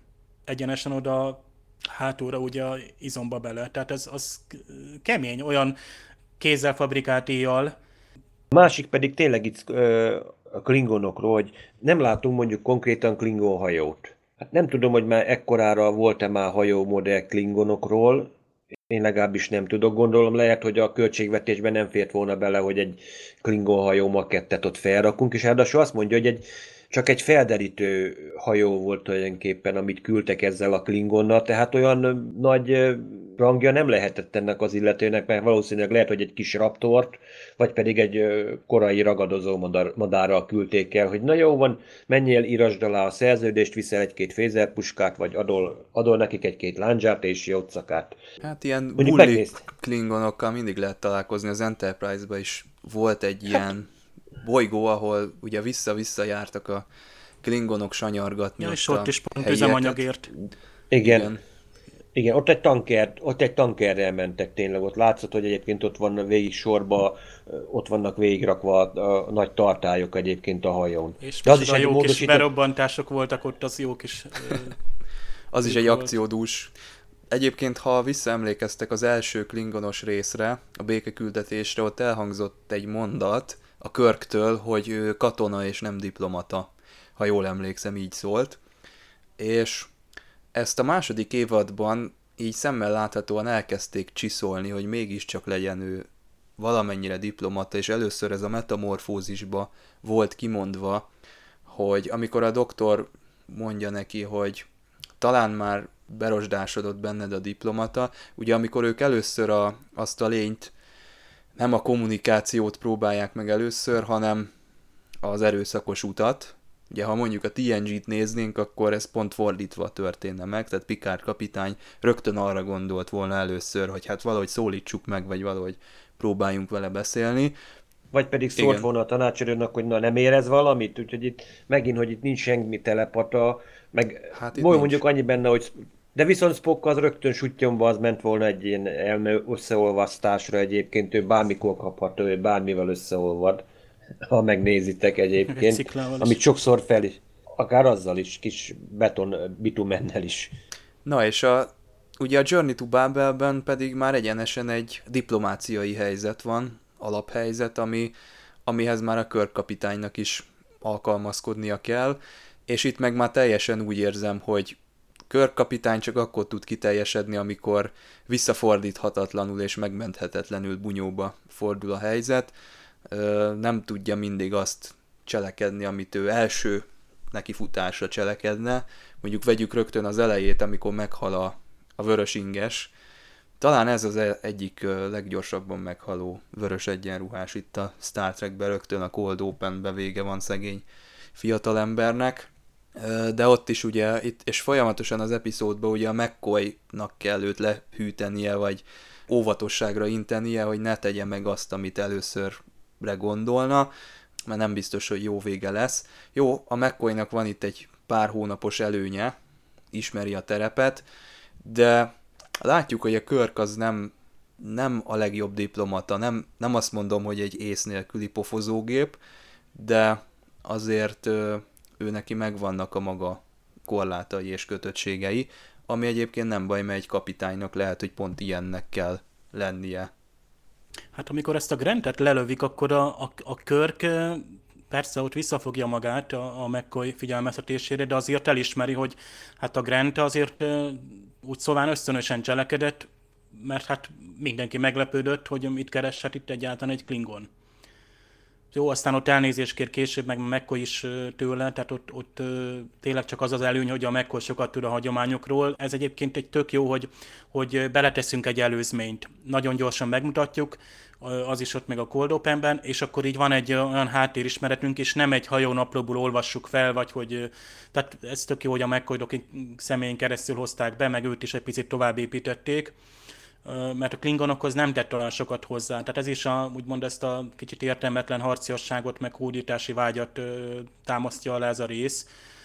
És ezért ugye nagyon jó, hogy amikor a McCoy ez, ez az ügyes húzással ugye a helyiek nyelvén a klingont hazuknak állítja be, és így tud egy pluszpontot szerezni és hát Körk is próbál ott meg pláne diplomata lenni, hogy hát mi is persze azt akarjuk most, mint a klingonok, hogy szeretnénk a bányászati, tehát ezt a topalint, vagy nem is tudom, meg, meg igen, hirtelen szükség van topalinre, mert a, nem tudom, a kisbolygóknál, vagy a felderítésekhez kellenek. Időkristály. Effektus. Vokfia. Na jó, vágáspont vége. Szóval a, a Körk kihangsúlyozza, hogy a, a, a világuk megmarad ö, maguknak Tehát mi úgy kötünk kapcsolatokat, hogy tehát ezt jelenti a, a diplomácia meg a föderációval való szerződés, akár ha bányászati jogról is van szó, hogy önöké marad a világ. Mi csak a Coca-Colát hozzuk. Na Ugye ez, ez az, ami a Klingonnak, ami a Klingonnak Mi lassan nem tetszik, csináljuk. Hogy ez egy trükk, ugye, hogy itt mindenféle gyógyszer, meg ilyen hülyeségeket hoznak. Minket ez úgy se érdekel ez az egész. Már ott a Klingon eleve úgy taktikázik, hogy látja, hát én ugyanúgy gondolkodok, mint önök, hagyjuk a francba a betegeket, meg a sérülteket, hát mi egy lapon vagyunk. A föderáció meg itt valami sunyiskodás van. De pedig pont ez a baj egyébként, hogyha egy civilizáció nem törődik úgymond a betegeivel, úgymond, ha nincs, nincs egy fejlett gyógyszer, úgymond azt mondom, kialakuló gyógyszeripar, egészségügy, gyakorlatilag az a civilizáció szinte halára van ítélve azért. Ha megnézed a, ha nem, nincs egy gyógyító, egy úgymond Nézd meg az emberi elme. társadalmat, több millió évig nem voltak gyógyszerek, Attila. Ez az evolúció, Jó, hogy, tudom, tudom, hogy a, a gyengébe... Klasszikus igen, tehát egy ideig így működik az evolúció. Ja, megismered, a klasszikus, visz... megismered a klasszikus viccet, hogy az első, hogy akkor 2000 évvel ezelőtt mi volt, beteg, egye meg ezt a gyökert, utána jött az, hogy nem ez, ez barbárság, akkor uh, olvasson valami szent szöveget, utána jött a megint, hogy nem, szedj, vegye be ezt a pirulát, és akkor most eljutottunk 21. század, hogy jó, felejts el a gyógyszereket, mert ez kemikália, itt, itt van, egye meg ezt a gyökeret. Tulajdonképpen eljutottunk a végéig egyébként. Oltás ellenesség? Hú, bele ne Nem csak az oltás ellen, csak tudod, hogy most már ez a ter- természetgyógyászat most visszajön, hogy na most akkor ismét ne a homeopátia, abba sem bele. Nem a homeopátia, már megint az, az, az, megint más, hanem az, hogy tudod, régen úgymond a természetes alapú gyógyszerek voltak, nem úgymond, ami tényleg ilyen vegyszerekből volt kotyvasztva. Például Klingon Bartlett, a legtermészetesebb orvos. Nem, az, nem, az a legjobb sebész. legjobb sebész. Oldal. De ha megnézed, általában, tudod, a, általában az orvos az, ami mondjuk egy társadalomban általában a legveszélyesebb szakma. Azért még ilyen primitív törzseknél is, mert tudod, hogyha törzsfőnököt nem tudja meggyógyítani, akkor a kontárolvost is mellé fektetjük a halotti mágián, mert hát a nagyvezért nem tudta megoldani, hogy továbbra is egészséges legyen és vezesse a törzsét.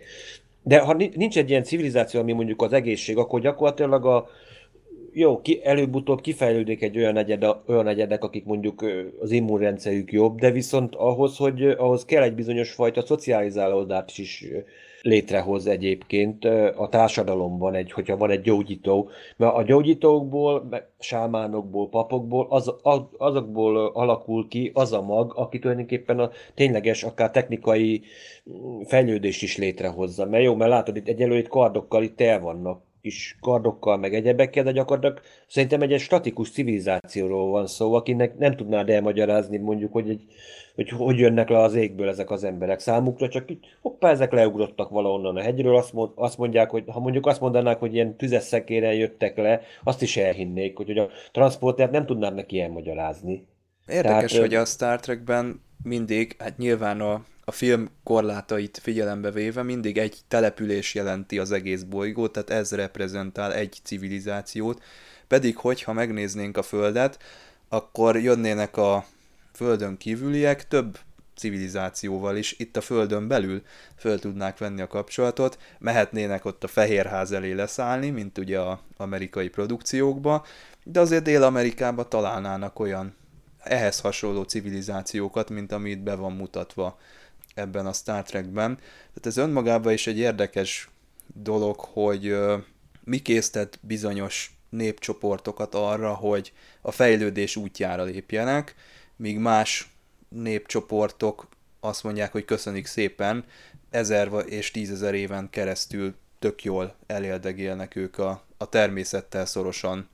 Itt ott mikroevolúciónak mondhatnám ezt, hogy itt van a szerepe a kultúrhéroszoknak, hogy ha megnézed akármelyik civilizációnak a legendáit, mindig megjelenik valaki, vagy valakik, akik mondjuk ilyen nagy ősatya, számosan, akik akár mondjuk Európában, Afrikában, Ázsiában, Dél-Amerikában, hogy megjelentek, megjelentek ilyen kultúrhéroszok, megjelent valahonnan, van egy mendőrgőbotja esetleg, és akkor mondjuk ő tanítja a civilizációkat, vagy mondjuk Virákocsa, akit például utána később Istennek mondanak, de azt mondják, hogy például a tengerből jött le. Tehát a kultúra teszi rá a civilizációt a technikai fejlődésnek is az útjára? Igen, mert kell egy, Figyelj, kell, kell először mindig egy rend.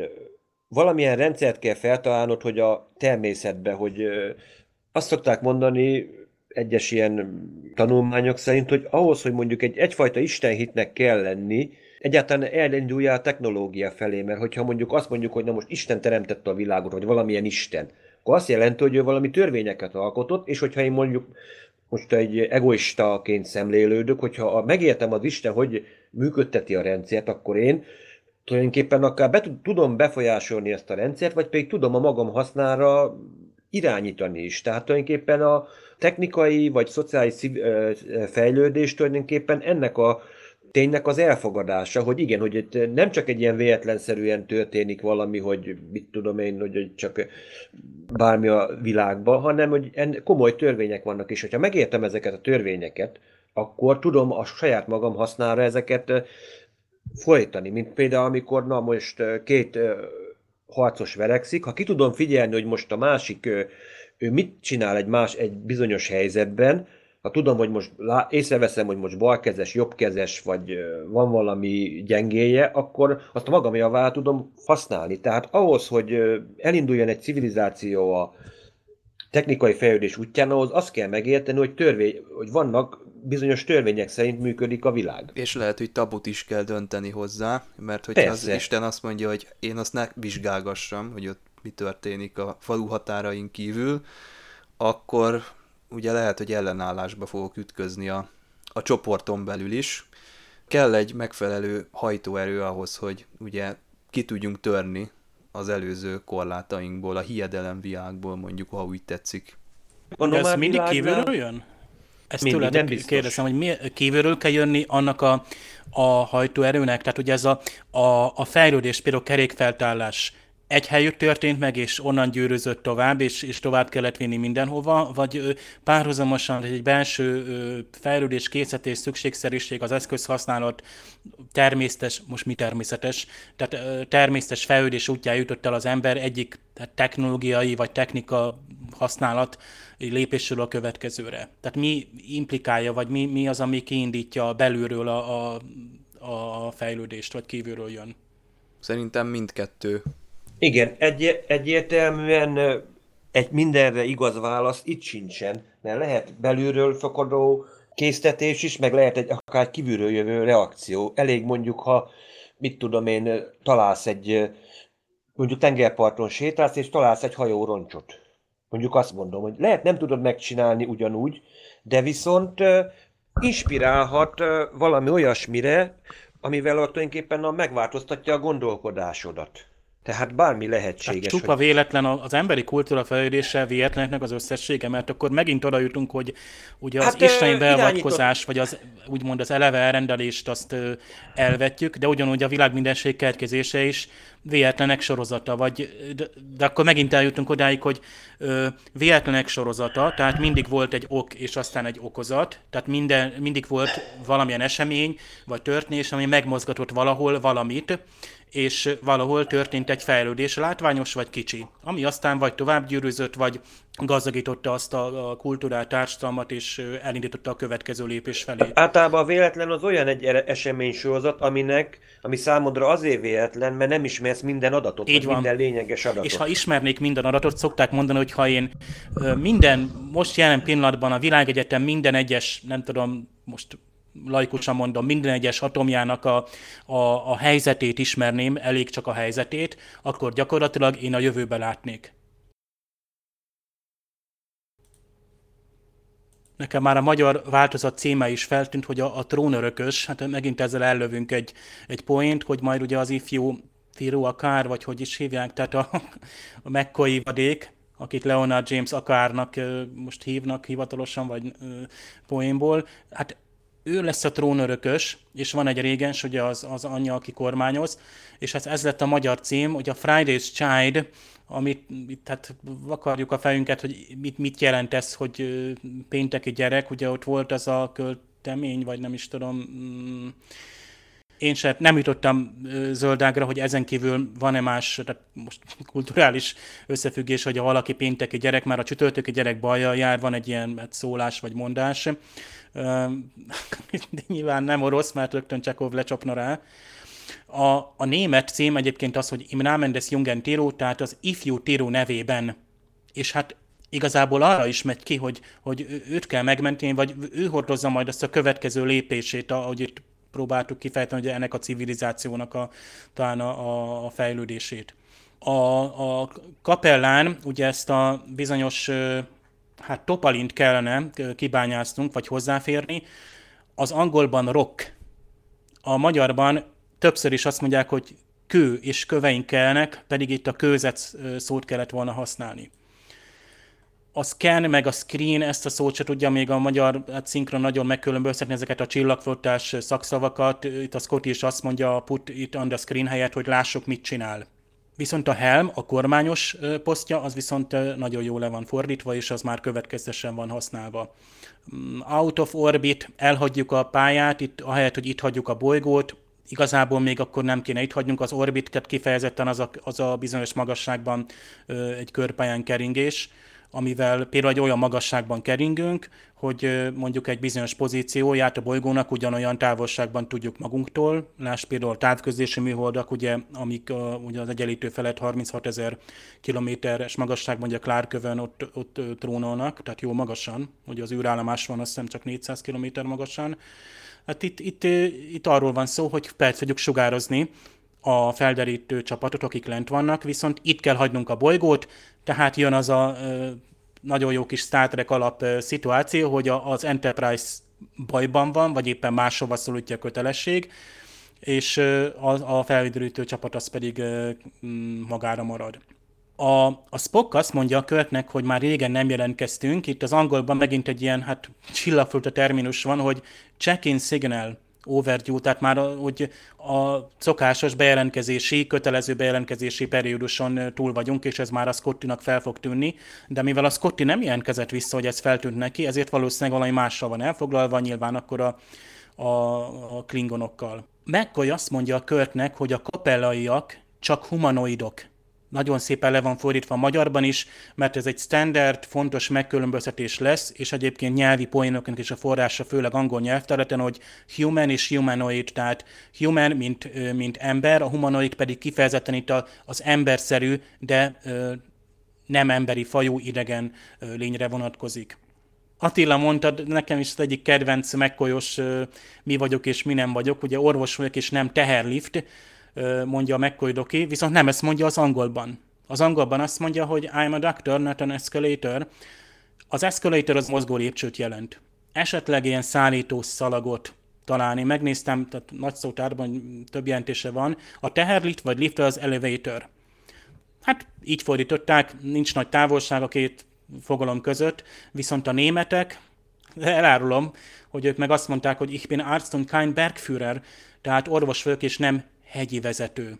Tehát itt ők viszont már egy teljesen másik irányba vitték el. Polynak se akkora, meg egyáltalán. Itt, itt arról lenne szó, hogy a mccoy ő érintheti meg csak az elient, és ő viheti föl. Tehát tényleg ez az elevát, tor vagy teherlift, ez pont megfelelő jó fordítás, akár a mozgó lépcső helyett is, de az a hegyi vezető, tehát az, az ki fölviszi a idegeneket a hegy, hegyre. Ugye az Átánysz csatorna készítette 88-ban a szinkront. Azt uh, tudni kell, hogy a németek a 70-es években hozták be még a ZDF közszolgálati csatorna, akkor nagyon ilyen, hát ilyen viccesre próbálták meg kicsit olyan infantilisra venni, tehát némely epizódot teljesen más, hogy más jelentést kapott azáltal, hogy teljesen félrefordítottak, például a Pontfáros epizódot már említettük, ott kivettek egy csomó dolgot, ez nem a 74-es szinkron, hanem 88-as, ugyanis annak idén a 70-es években nem vettek meg minden epizódot. Itt a Science pedig aztán a későbbiekben megvette és utólagosan szinkronizálta. Imádjuk az eszközöket az eredeti sorozatban. Például ezek a sárga műanyag, hát ilyen floppy-szerű lemezek. Az eredeti változatban még itt a Scotty arról beszél, hogy pull the uh, microtape on that distress call. Tehát, hogy a segélyhívásnak a mikroszalagját, azt a felvételt, azt tekerje vissza, tehát hogy a replay, tehát játsza újra. Magyarban annyit mond, szedje elő a segélyhívás felvételét. Tehát egy picit adaptálta, hogy ezen 90-es években készült a magyar szinkron, hogy azért már mégse szalagról egyetlen nem is látjuk azt, hogy szalagot. Valószínűleg a 60-as években is azért mondtak szalagot, hogy a néző értse, hogy a tép szóra azért már úgy, hogy a nézőben akkor még a felvétel valami rögzítve van, vissza lehet játszani, és ezért használták ezt. Egy diszket is lehetett volna mondani, hiszen hanglemezek már akkor is voltak, és kicsit úgymond menőbb vagy modernebb a diszk, hát gondoljunk például a, a kompakt diszkekre később. Körk azt kérdezi McCoy-tól, hát ugye a McCoy doki megérintheti az alien és azt kérdezi, hogy elcsábítottad, az angolban viszont megkérdezi, hogy give her a happy pill, vagy give her a happy pill, tehát valami boldogságpirulát adtál neki, tehát úgymond bedrogoztat, hogy ennyire kezes lett. Akkor a, az angolban a McCoy doki szinte rárival, és tehát felszólítja az alien hogy you must want the child, tehát önnek akarnia kell a gyermeket. Tehát itt a McCoy gyakorlatilag létrehoz egy társadalmi változást, hogy egy nő akarja a gyermekét, hogy magának akarja, hogy az övé legyen. Itt ez a mine, hogy e- enyém, tiéd, itt, itt voltak ilyen hát viccesen az angolban, meg a magyarban is, hogy igen, ez az öné, nem, úgy értem, hogy az öné, tehát hogy az anyái legyen a gyermek, ezt akarja a McCoy. Tehát úgymond itt véghez visz egy ilyen for, társadalmi forradalmat is, nem csak orvosi értelemben. A magyarban viszont csak megkérdező, hogy biztosan akarja a gyereket? Ugye erre mondja a nő, hogy nem. Papikak, mondja a McCoy, és ez szamárság, tehát badarság a magyarban, ez csak egy jó kis, tehát ilyen régies szó. Csekov orosz közmondásnak tulajdonítja azt, hogy ha egyszer rászedsz, akkor szégyed magad, de ha másodszor is rászedsz, akkor úgy kell nekem, ugye full, full me once, shame on you, twice on me, tehát itt ez, ezt viszi át. Ugye Scotty mondja ezt. Miért mondja? Mert már egyszer rászették ez a bizonyos SS Dirdre, vagy nem tudom milyen terhajó, hamis segélyhívása, most viszont a, a USS Caroline-nak már, már nem hisz, tehát ugye tudják most már, hogy elcsalogották onnan őket. Egyébként Uhura végig azt mondja, hogy eredeti segélyhívás, authentic, nem eredeti, hanem igazi. Itt azt jelenteni az a szó, hogy igazi segélyhívás, nem az, hogy eredeti. Csaba, szoktad mondani, hogy az eredeti angol verzióban sokkal jobb a, a hang. Most én az átkapcsolgatások során rájöttem, hogy az Enterprise-nak van hangja. Tehát van egy rész, ahol visszafelé repül a hajó, hogy felszedje körkéket, és ez a flyby, tehát amikor szembe jön velünk, egyébként nagyon impozáns, a modellel gondolom nem volt könnyű megcsinálni, itt hát a digitális makett is szembe repül velünk, és hallom a motorok hangját, ami nyilvánvaló, hogy akár az impulzus vagy térhajtóműnek nem ez a brummogó hangja van, de ez megint a, a korabeli nézőnek szól, hogy ez a brummogás vagy zümögés, tehát így hozzátársítja azt, hogy valami most mondjuk nagy fokozaton megy egy, egy, egy hajtómű. Nyilván a térhajtóműnek lehetne egy földön túli hangja is. No, de mit csinált a magyar szinkron? Ha a magyar szinkronra kapcsolsz, ott egyrészt a zene túlharsogja, és nincs a hajónak hangja. Tehát lehet, hogy a szinkronelező azt mondta, hogy a hangmérnök, hogy gyerekek, hát ez, ez a Star Trek, hát ez, ez hardcore science fiction, a, a, az űrhajónak nem lehet hangja. Akkor gyorsan töröljük csak ki a eredeti hangságból is, és akkor az Én arra nincs hangja. hogy a, amikor a szinkron csinálták, akkor egyszerűen lehalkították a, a környezeti zajokat és az eredeti megszólalásokat. Ezt ott lehet tetten érni, amikor felordít a Klingon fájdalmába, amikor megkapja azt a nyilvesszőt a combjába, ott hallod az eredeti színésznek is az ordítását, ezt nem tudom, figyeltétek-e? Igen, lehet hallani. ez sokszor van. A zenéket viszont szerintem külön szerezték meg, vagy külön keverték rá a, a stúdióba, mert azok tényleg nagyon harsányak és nagyon hangosak a, az eredeti zörejekhez képest, úgyhogy szerintem ez lehet benne a, a kulcs. Igen, a környezeti zajok nagyon el vannak nyomva a, a szinkronos verzióban nem csak az eredeti sorozatban, mert például én volt úgy, hogy a Deep Space Nine-ban is például, amikor a Dominium elleni csatáznak, akkor is például a Defiantnak az, e, az eredeti verzióban hangja hallatszik, hogy van egy mély alapzaj magán a hídon ha hát magyar a gépháznak az alapzaja az külön ilyen nem játékokban is, is, mint egy fájra letölthető, az egy brummogás, egy kellemes ilyen, ilyen tehát érzed a hajtóműnek a, a hangját, tehát azzal érzékeled, akár egy kapitány érzékel, hogy milyen állapotban van a hajó. Van a Youtube-on 24 órás, meg 48 órás folyamatos gépházzaj, tehát aki így szeretne élni, annak tudom javasolni. Megadja a Tényleg, hátteret tényleg, és hát mondjuk az érdekeset végül is, figyelj, zajterápia van, tehát na most akkor egy gépésznek akkor mondjuk valamilyen problémája van, akkor elmegy az orvoshoz, hát zajterápiát javaslok, akkor milyen típusú reaktor, felírok akkor egy 14-es generátort magának, 16-os reaktort, valamit, nem tudom, tehát szerintem akkor odáig, odáig eljuthatunk egyébként majd a 24. században, hogy Scotty, mi a baj? Hát nem, nem tudok aludni, honnan alszik most? Hát nem az Enterprise-on.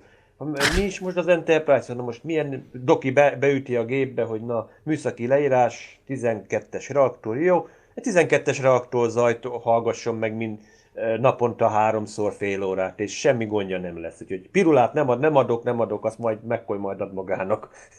Háttérzajokkal kapcsolatos a valószínűleg háttérzajként volt keverve azok a belső üzenetek, amik például a gépházból jönnek, vagy a, a szkennerektől, scanner to bridge, ö, tehát ilyen control, meg ilyen ready, ilyen státuszüzenetek, ezek is igazából, ha úgy vesszük, kamu üzenetek, csak azt akarják alátámasztani, ez egy élő és lélegző hajó, és működik minden a fedélzeten, és hogy a, a hídra így érkeznének meg, tehát audio üzenetben ezek a normál státusz üzenetek, ezt nem, nehezen tudom elképzelni. Hát ebből egy állandó hangzavar lenne, ha ezek a normál üzenetek, hogy, hogy I am ready, tehát ezek a én kész vagyok, ezt igazából ez csak egy zöld kigyulladó lámpa is jelezhetné.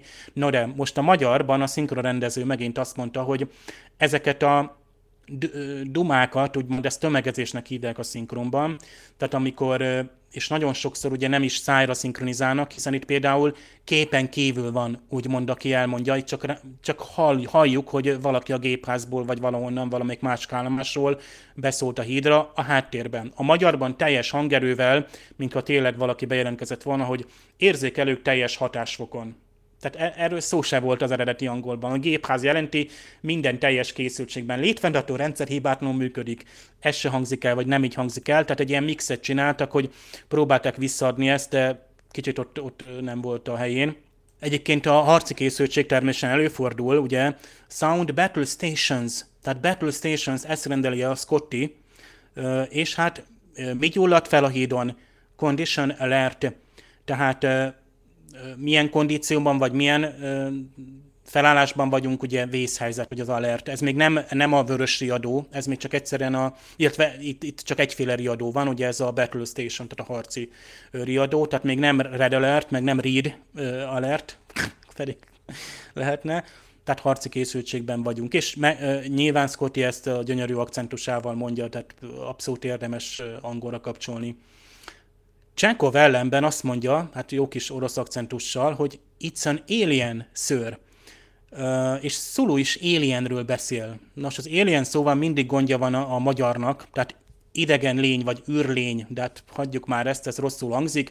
Magyarul csak annyit mondanak, hogy ez nem a flotta hajója. Alien, tehát idegen hajó, más hajó, nem a miénk.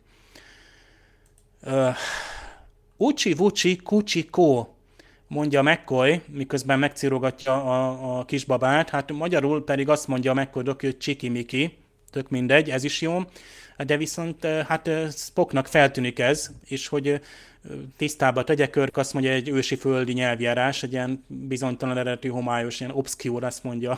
Tehát itt, itt megint a vicces revet befejezés van, amikor ezt ismerjük, hogy a hídon szokott ez lenni, de most itt lent, tehát miután már megjött a Scotty, utána már lehet viccelődni.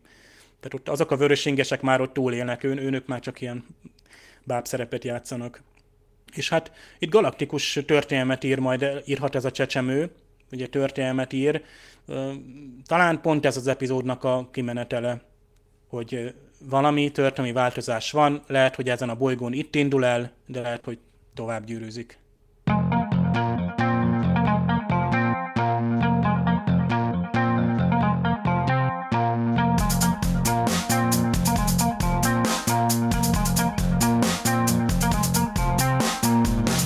Elég messzire jutottunk a filozofálásban ebből az epizódból, de sajnos amikor én néztem ezt a részt, akkor nem éreztem ugyanezt a világmegváltó ilyen gondolatmenetet, illetve logikai láncot.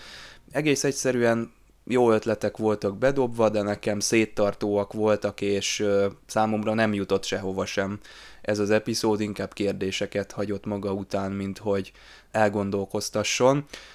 Amiben én örömömet leltem, azok a színészek, ugye az Aka Art alakító Ben Gage, illetve Julie Newmar, hagyott bennem mély nyomokat. Egyébként mind a ketten ismerős színészek lehetnek a Batman sorozat nézőinek, a 60-as évekbeli széria rajongóinak, ugyanis Julie Newmar volt a macskanő, az akciók is jól voltak megkomponálva, igazából örülünk, amikor a Vasquez szikla feltűnik, az Aréna című epizód ellenére is. Ugye ez egy visszatérő, ikonikus helyszín a, a Star Trekben. Ennek ellenére én azt éreztem, hogy ez az epizód, ez még számomra továbbra is a skippelhető és kihagyható epizódok közé tartozik. Hogyha valakinek esetleg Star Trek-et mutatnék, aki még nem látott, akkor véletlenül sem ezzel kezdeném.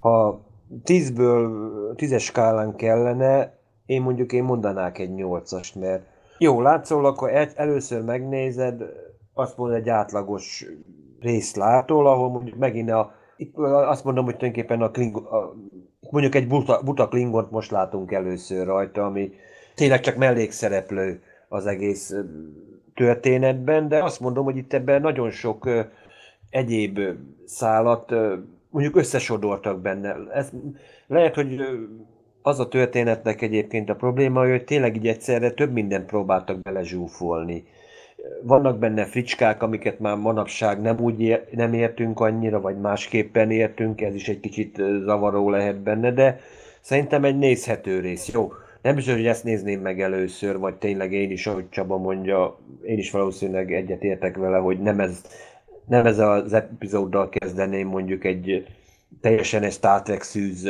sci rajongónak, hogy na nézzél egy Star Trek-et, akkor valószínűleg nem ezt a részt mutatnám meg neki, de azt mondom, vannak benne nagyon jó poénok, jó megoldások, tehát eh, hozza azt a Star Trek hangot, amit szeretünk nézni. Itt azért láthatjuk, hogy azért van benne egy kis mellékszál, azért Scottit és a többiek itt tényleg nem csak másodhegedűsök, akik csak fent válnak az űrhajóra, az űrhajón, miközben úgymond a kapitány megolt mindent egy magába, esetleg egy kis segítség, hanem tényleg itt látjuk, hogy egy valódi legénységet látunk, aki képes boldogulni akár a kapitány nélkül is. Én mondjuk szeretem ezt az epizódot, poénjai miatt is, meg a ilyen érdekes kis apró összehetekkel, amiket mondjuk Dave vagy Csaba is elmond.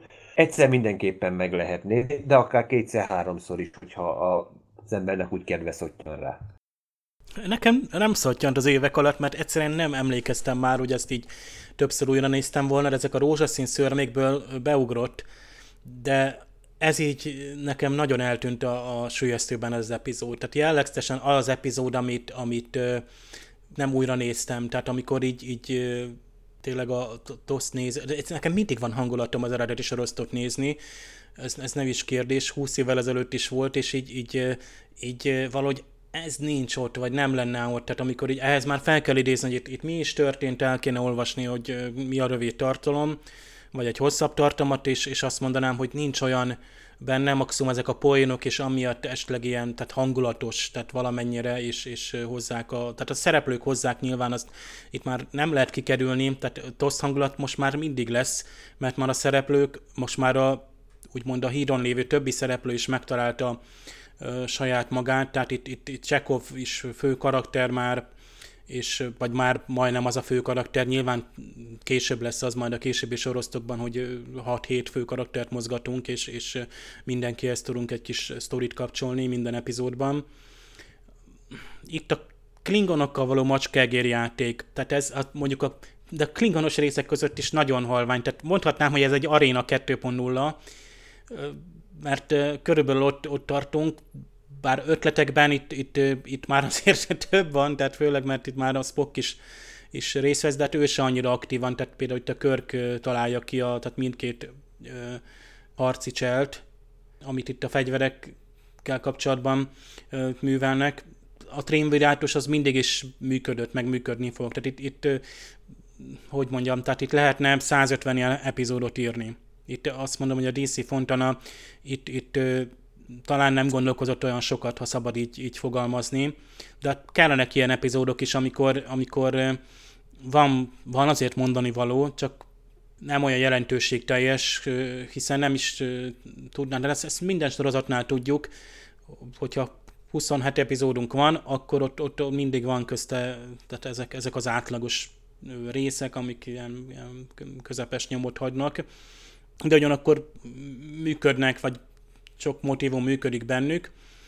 Tehát itt sok minden már nagyon ismerős volt. Tehát azok, azok a tehát a, a, a, ott az a civilizáció, a beavatkozás módja, az egésznek a, a, a súlya, pont az, hogy nem volt akkor a, a, a súlya. Tehát akár ennek a beavatkozásnak, tehát itt a puskapor feltállásával hasonlította össze például a, a Spock, hogy a, az íjat odaadjuk, de hát itt, ha belegondolok, hogy a Benz, vagy itt a kapellaiaknak a fegyvere mennyire durva volt és hatékony, akkor azt mondom, itt, itt inkább puskapor meg fézer, ami hatékony ellenük és igazából arra, tehát itt, itt az, hogy beavatkozás történik, az, az úgy szóval első hangzik, csak legyintünk. Persze háborodunk nézőként. Én azt mondom, hogy ez sincs annyira elénk téve most, ami egy alap téma lenne a Star Trekben, hogy egy, egy társadalomnak a forradalmát indítjuk el, vagy kulturális változást implikálunk, nincs kihangsúlyozva, nem olyan erős. Köszönjük erre a hétre a figyelmet. Attila és Dév egy élmény volt, elég messzire jutottunk itt a filozofálásban, egy aránylag közepes epizód kapcsán, de hát ezért jó az Impulzus Podcast. Jövő héten várjuk szeretettel újra a kedves hallgatókat. Sziasztok! Sziasztok! Sziasztok!